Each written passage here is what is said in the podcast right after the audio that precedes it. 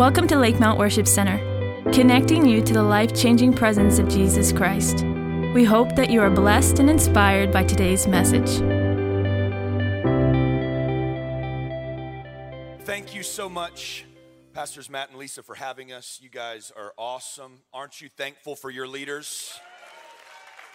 Some of Canada's finest leaders that lead you every week in this place, and we're just so thankful. You know, uh, years ago, I was told I'm a transplant, I'm from Florida. Uh, my wife is originally from Edmonton. God marked our heart for Canada years ago. And uh, I was told when we, we moved to, to Edmonton, before we made the move, that, you know, you can't have a revival church that's going to be larger than 200 people. That's what I was told. Canada really doesn't want revival. And we have seen the exact opposite of that in our movement. And I'm thankful to come to a place like this to see a group of hungry people that are saying yes to the promises of God for this nation. It's places like this that give me hope for Canada. God is not done with this nation. Amen? All right. Well, um, amazing time in worship. I want to talk to you for a few minutes about Peter and his first love passion to his complacency to his failure and ultimately his restoration. You know, we, we sometimes miss Peter's journey when we read the book of Acts, but when he was with the Lord, how many of you know Peter actually had quite a journey that, for some of us, very similar to our own? Before we get into this, I want to give just a little bit of backdrop history. Scholars and church historians believe that every one of Jesus' 12 disciples were all under the age of 20. 20 and under, can I see your hands, please? If you're 20 and under, 20 and under. This would have been the age group that Jesus called to himself and said, You are going to be my apostles. Peter would have been the oldest, he would have been right around 20 years old. John, scholars believe, would have actually been 15 years old when the Lord called him. I love this because it breaks all stereotypes that say we have to play games, have fun, video games, to draw young people. Friend, I'm telling you, there's young people that God is raising up that don't want the foolishness, they don't want the games, they want the real thing, friend the real thing. And one thing I've learned about this generation is that when they're shown the real thing, they're unstoppable. They'll grab a hold of it with everything they have. One thing else, one other thing I've learned about this generation is they can tell the real from the fake. They know the real from the fake and they want to know him intimately. One of the most important things I believe that the Lord is saying in this season to us is guarding the flame in our hearts. Keeping it alive and burning is one of the most important things we have to do in this season. How many of you know there is a extinguisher in the spirit from the enemy that is trying to quench the flame, the intimacy on your heart? And I want to show you in the life of Peter how this amazing man of God if he was tempted, it shows us that we also have to guard our hearts and watch. I want to take you on a journey through Peter's early years, all the way to the very end before Jesus ascended into heaven. Mark chapter 135. This is, I love the book of Mark. Mark is one of my favorite books actually because it's an action book. Mark skips the genealogies. You know, he's not real prophetic like John. John shows up. In the beginning was the Word, the Word was with God, the Word was God. All the other, you know, Luke and Matthew, they go into the historical genealogies. Mark, he's like me. I like a good action movie that just shows up like the guy jumping out of a helicopter on a rope, opening scene with a machine gun, brrr, like right into the action. That's Mark's gospel. He skips the early years of Jesus, he skips all the genealogy, he goes right into it. Mark chapter 1, boom, Jesus is in ministry, and I love it. Mark chapter 1, 35 through 38. In the early morning, while it was still dark, Jesus got up, left the house, and went away to a secluded place. And he was praying there. Simon and his companions searched for him, and they found him and said to him, Everyone is looking for you. And he said to them, Let us go somewhere else, to the towns nearby, so that I may preach there also. For that is what I came for. This is in the very Genesis, early moments of Jesus with his disciples. At this point, most likely they had not seen Jesus perform one miracle yet. This would have been right around the time that Jesus found Simon mending his net with his brothers on their father's boat, where Jesus was walking along the seashore. And he said, Come, follow me. I'll show you how to be a fisherman of men. There was something about Jesus that was so magnetic that they dropped everything they had in that moment. I think it was the look in his eyes. I think that it was the magnetic presence that they felt off of him. Jesus didn't say, Come on, if you follow me, I'm gonna show you crazy things. I'm gonna show you, Peter, how to walk on water. I'm gonna show you how to take fish and loaves and multiply them and feed the masses. I'm gonna show you this cool trick how I turn water into wine. There was none of the gimmicks, there was none of the promises. Jesus just said, Come, come, come follow me. Peter drops everything and he follows him. And in this scene in Mark chapter 1, verse 35 through 38, I could just imagine this. All of the disciples are together and they're on this very beginning journey of following Jesus and they don't know what to expect. All they know is something is alive on the inside of me when I'm around this man. And they find themselves in this house and it's late at night and they're all sleeping. And one of them wakes up. They realize Jesus is not there.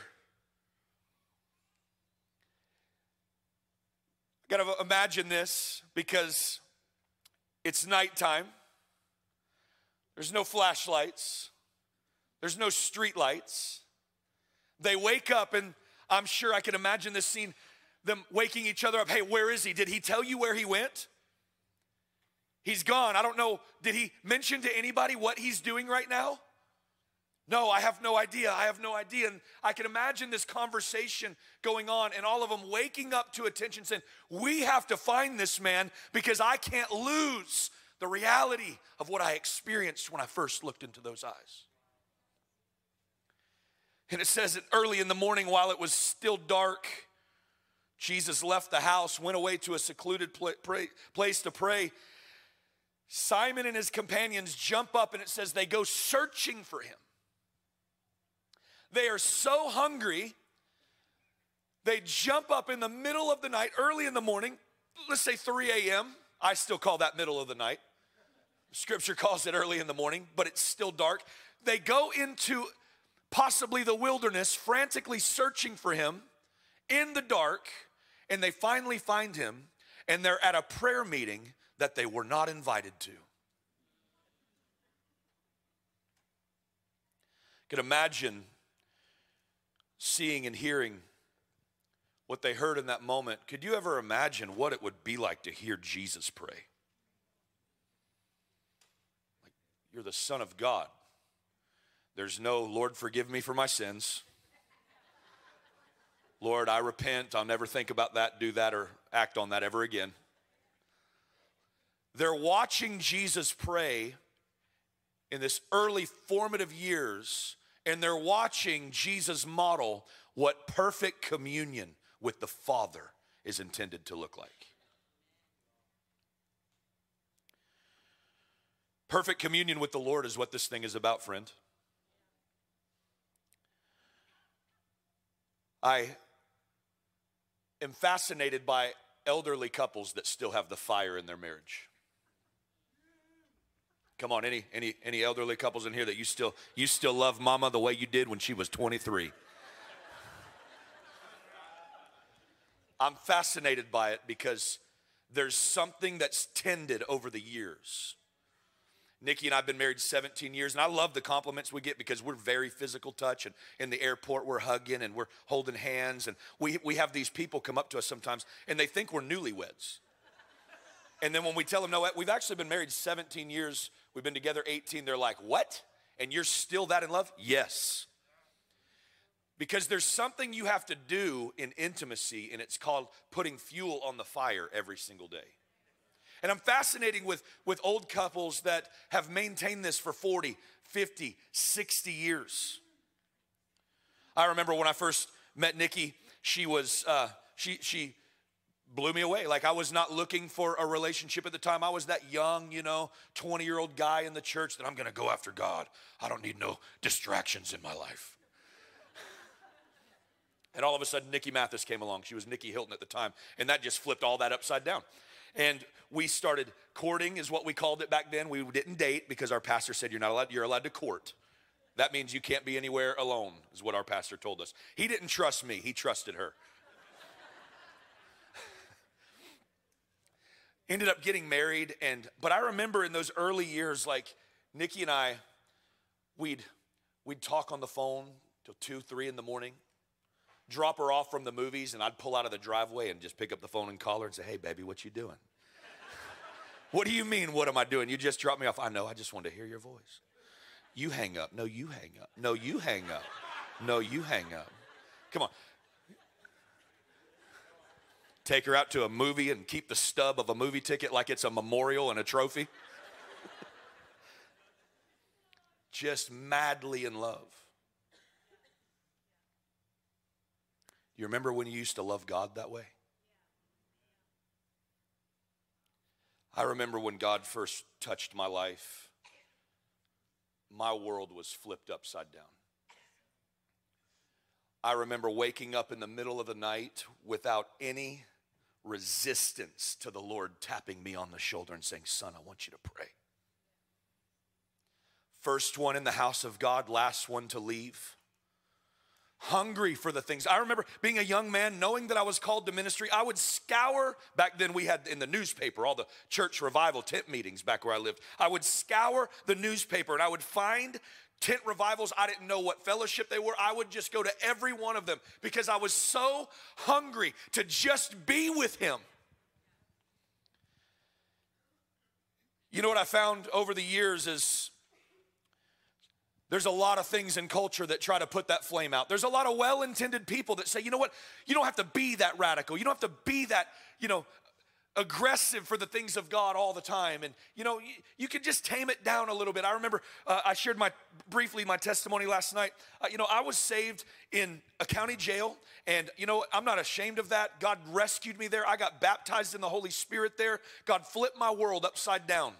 God reached down to the bottom of the barrel, pulled me out, and He's used me for His glory. And it's a part of my story. But I'll never forget when I got out, I wasn't churched. I'd never been to church. Well, that's, I take that back. I was what we call a creaster. You show up Christmas and Easter, sit in the back, show up late, leave early, you know?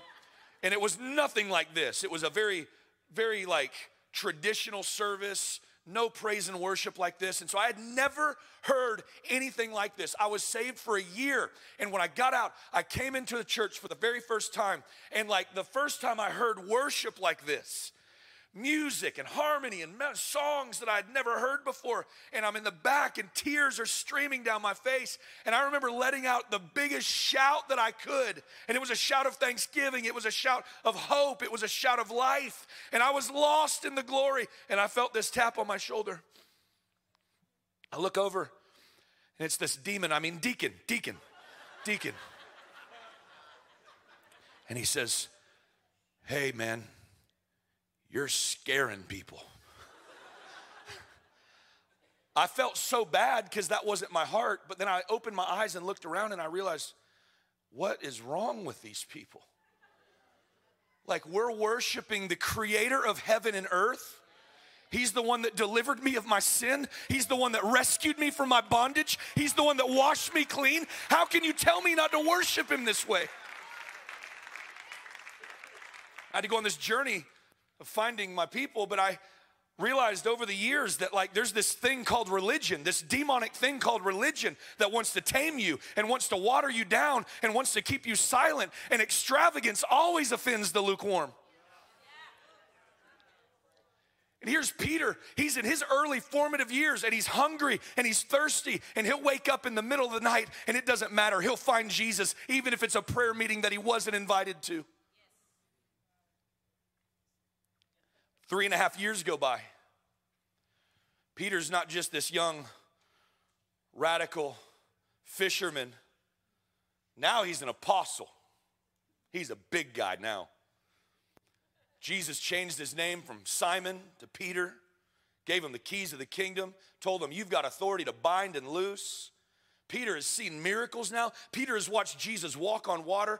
Peter was there when Jesus laid his hand on the coffin of the widow's son at Nain and presented her dead son back to the mother alive. Peter witnessed every single bit of this.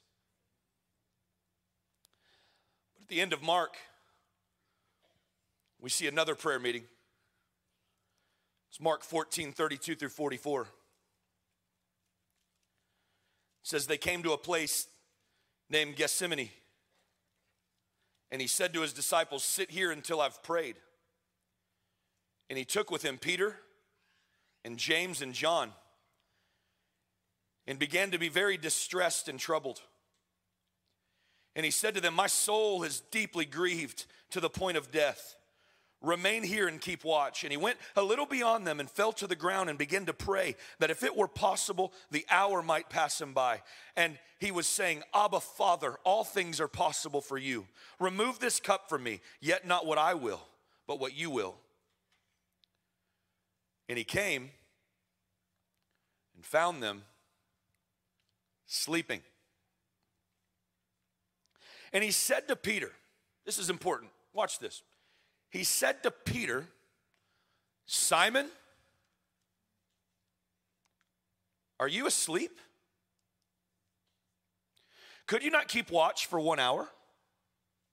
Keep watching and praying that you may not come into temptation. The spirit is willing, but the flesh is weak. Again, he went away and prayed, saying the same words. Again, he came and found them sleeping, for their eyes were very heavy, and they did not know what to answer him. And he came the third time and said, Are you sleeping and resting? It is enough. The hour has come. Behold, the Son of Man is being betrayed into the hands of sinners. Get up, let us be going. Behold, the one who betrays me is at hand. I want you to look at this because here he's at a prayer meeting and Jesus is practically begging him to be there.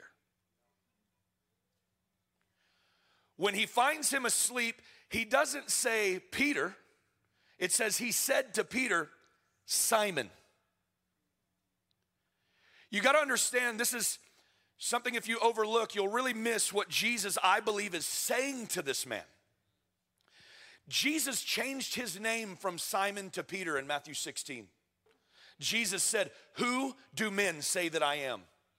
Well, some say Elijah, some say John the Baptist, some say a prophet from old. Yes, but who do you say that I am? Peter stepped forward and said, You are the Christ, the Son of the living God. Jesus replies back to Peter, Blessed are you, Simon Bar Jonah. Flesh and blood did not reveal this to you, but my Father in heaven. Therefore, I'm going to change your name from Simon to Peter.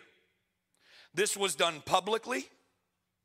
This was a new identity for him a name in that culture meant everything. And even the name Simon Bar Jonah, Bar means son of. Jonah, he would have been the son of Jonah. I think what Jesus was saying is, I'm going to change your name. You're no longer going to be known as the son of someone who runs from the call of God. You're going to be marked as a man that's an iron rock. You are going to be someone that's bold and confident. That would have been a pivotal moment in his life and he would have walked around with a fresh confidence and revelation of who he is in Christ Jesus. But here he is at this prayer meeting, and Jesus no longer identifies him as Peter. Jesus says, Hey, Simon. That would have offended Peter. Wait a minute, Jesus, what do you mean? Don't you remember all that change my name stuff? Heaven and earth stuff I can bind and loose. And don't you, don't you remember that apostolic grace that you gave me in front of all these guys? And now you're going to publicly call me out for my former identity? Here's what I think Jesus was saying I liked you better before you were an apostle. I liked you better before you were polished with religion. And I liked you better. Where's the Simon that would get up in the middle of the night and chase me down with hunger and fire in your heart? Where is that guy? I'm looking for him tonight. That's the man that I need by me. Not the man that's polished, not the man that's eloquent with his speech, not the man that knows how to do the ministry thing. I need the real, raw, young Simon in you to awaken again because this is a moment that is pivotal in my life. I believe if you asked Peter, what was the greatest mistake that he ever made? I believe it would be this. He did not recognize the significance of the hour that he was living in. Friend, it's a prophetic picture in culture today. There are many people that are called, many people God loves, but they are sound asleep in pews all over Canada. And God's saying, Can you wake up and recognize the significance of the moment we're in? History is being made, and you were born for such a time as this. What was Peter's sin? Peter became used to what he used to be in love with. Our greatest danger is that we don't get used to what we used to be in love with. Jesus shows up in Revelation chapter 2, 1 through 5, and he says this to the angel of the church of Ephesus, right? The one who holds the seven stars in his right hand, the one who walks among the seven golden lampstands, says this I know your deeds, and I know your toil, and I know your perseverance, and I know that you cannot tolerate evil men, and you put to test those that call themselves apostles, and they are not, and you have found them to be false, and you have perseverance, and you have endured for my name's sake, and you have not grown weary. Wow, what a list. He says this, but I have this against you. You've left. You've left your first love. This is a statement because the church of Ephesus, friend, little historical lesson, would have been the greatest apostolic revival center in that day. Historians say that Jesus' mother, Mary, moved to Ephesus to spend her dying days. Come on, Timothy's there preaching. How do you, how do you think Timothy felt when Jesus' mom's sitting on the front row? It's a little intimidating. Like this church had it going on. I know your patience. I know your love. You hate evil. You have discernment, the ability to call out those that are false apostles. You're doing the stuff, man. You're alive. Like people know who you are. And he says, all those things really don't matter because you've you're doing it out of performance now. You've really just left your first love. And this is what Jesus said. Therefore, remember from where you have fallen and repent and do the deeds you did at first, or else I'm coming to you and I will remove your lampstand. What does that mean? He's just saying, I'll take your influence away, your lampstand, unless you repent. Friend, I believe right now there's a new and fresh grace to experience the first love kind of relationship with God in this hour. Let's continue on the journey of Peter. Luke 22, 54 through 62 gives us this powerful picture of what happens just hours after this moment where Peter was asleep in the garden. It says, having arrested him, they led him and brought him into the high priest's house. Sound team, I want you to go slow with me here. Don't just jump to the next verse because I want to walk through this. I'll let you know when. But Peter followed at a distance. The man who was right there at one time in his life now is following, following but yet at a distance. I've found a lot of people that are following, but yet still at a distance.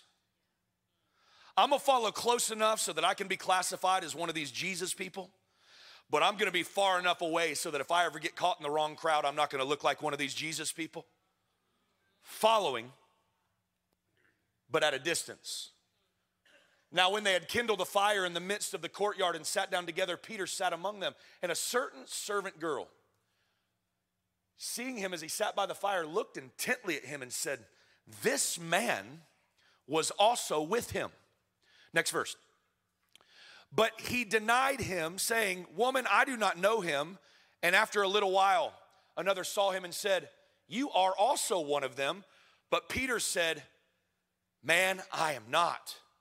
Then, after about an hour had passed, another confidently affirmed, saying, Surely this fellow also was with him, for he is a Galilean. Next verse. But Peter said, Man, I do not know what you're saying. Immediately, while he was still speaking, the rooster crowed. Let's stop right there. This next verse is one of the most powerful, pivotal moments in Peter's history. This next verse has changed my life. Probably one of the most powerful statements in the scripture in the New Testament to me. Because I know what it's like to burn for God. And friend, over the last 17 years, I know what it's like to do the church thing and the religious thing. And I know what it's like to slowly lose the fiery passion that I once had burning in my heart and just showing up and saying the right things and doing the right things and just becoming a part of the crowd. I know what this is like and I know the temptation that Peter was in. But, friend, I'm here to tell you the, the Lord is so good that He will not allow us to stay there. Jesus is the image, the visible image of an invisible Abba.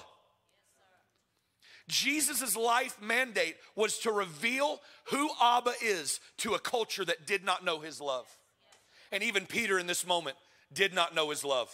Peter had forgotten who he was. Peter had forgotten the fiery, burning passion that was in his heart three and a half years earlier. And here Peter is at his worst moment. His worst moment. I don't know, maybe you're in the room and you have found this last season for you, it has been some of your worst moments. Can I tell you, God is not through with you.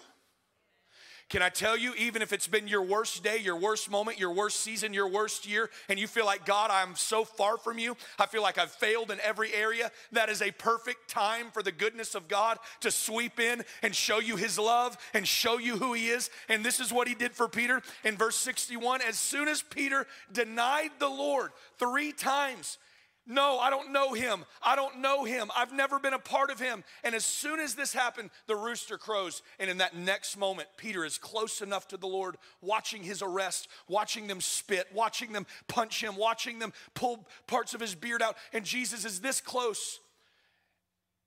And Jesus, in Peter's worst moment, doesn't look away from him in his worst moment, verse 61, and the Lord turned and looked at Peter. Friend, when you are at the bottom, when you're at your worst, he doesn't look away from you. And this is what he was showing Peter. Come on, Peter, lock eyes with me right now. I want you to see those eyes that you saw on a seashore years ago. I want you to lock eyes with me. Don't look away because what you do when you're in shame is we tend to look away. And the Father, in his goodness, doesn't look away from you in shame. He says, Lock eyes with me, son. Lock eyes with me, daughter. All you need to see is the love and the gaze in my eyes, and that's enough to resurrect you and restore you right back to redemption.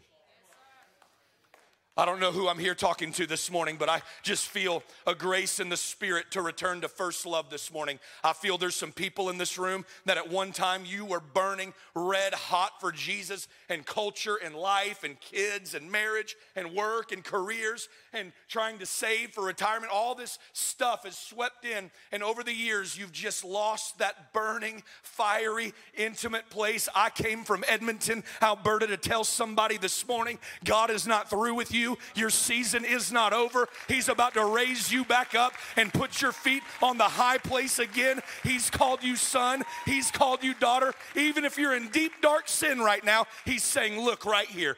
Look in my eyes, son. Look in my eyes, daughter. I still have a plan for you. Your story is not over, friend. Come on, if you believe that, just shout yes. Let's stand to our feet. Let's stand to our feet. Our worship team, you guys come up here quickly if you can. Oh, I thank you, Jesus. Thank you, Jesus. Now, don't wait on them to get up here. I want your heart just focused on the Lord. There's some people in this room that I can feel it by the Spirit. When my words were going out, you they were like arrows hitting your heart. And you know, friend, you know, sir, you know, daughter, that I'm talking to you. Today is a good day. You know why? It's a day of redemption. It's a day of grace. It's a day of mercy. And you don't have to look away any longer. You don't have to hang your head down in shame.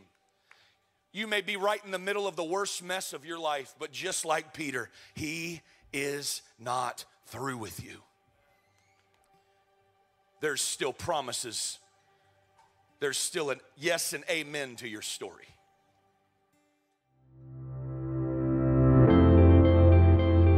Thank you for listening to today's message. If you would like more information on who we are, visit our website at lakemount.ca or download our app for your mobile device.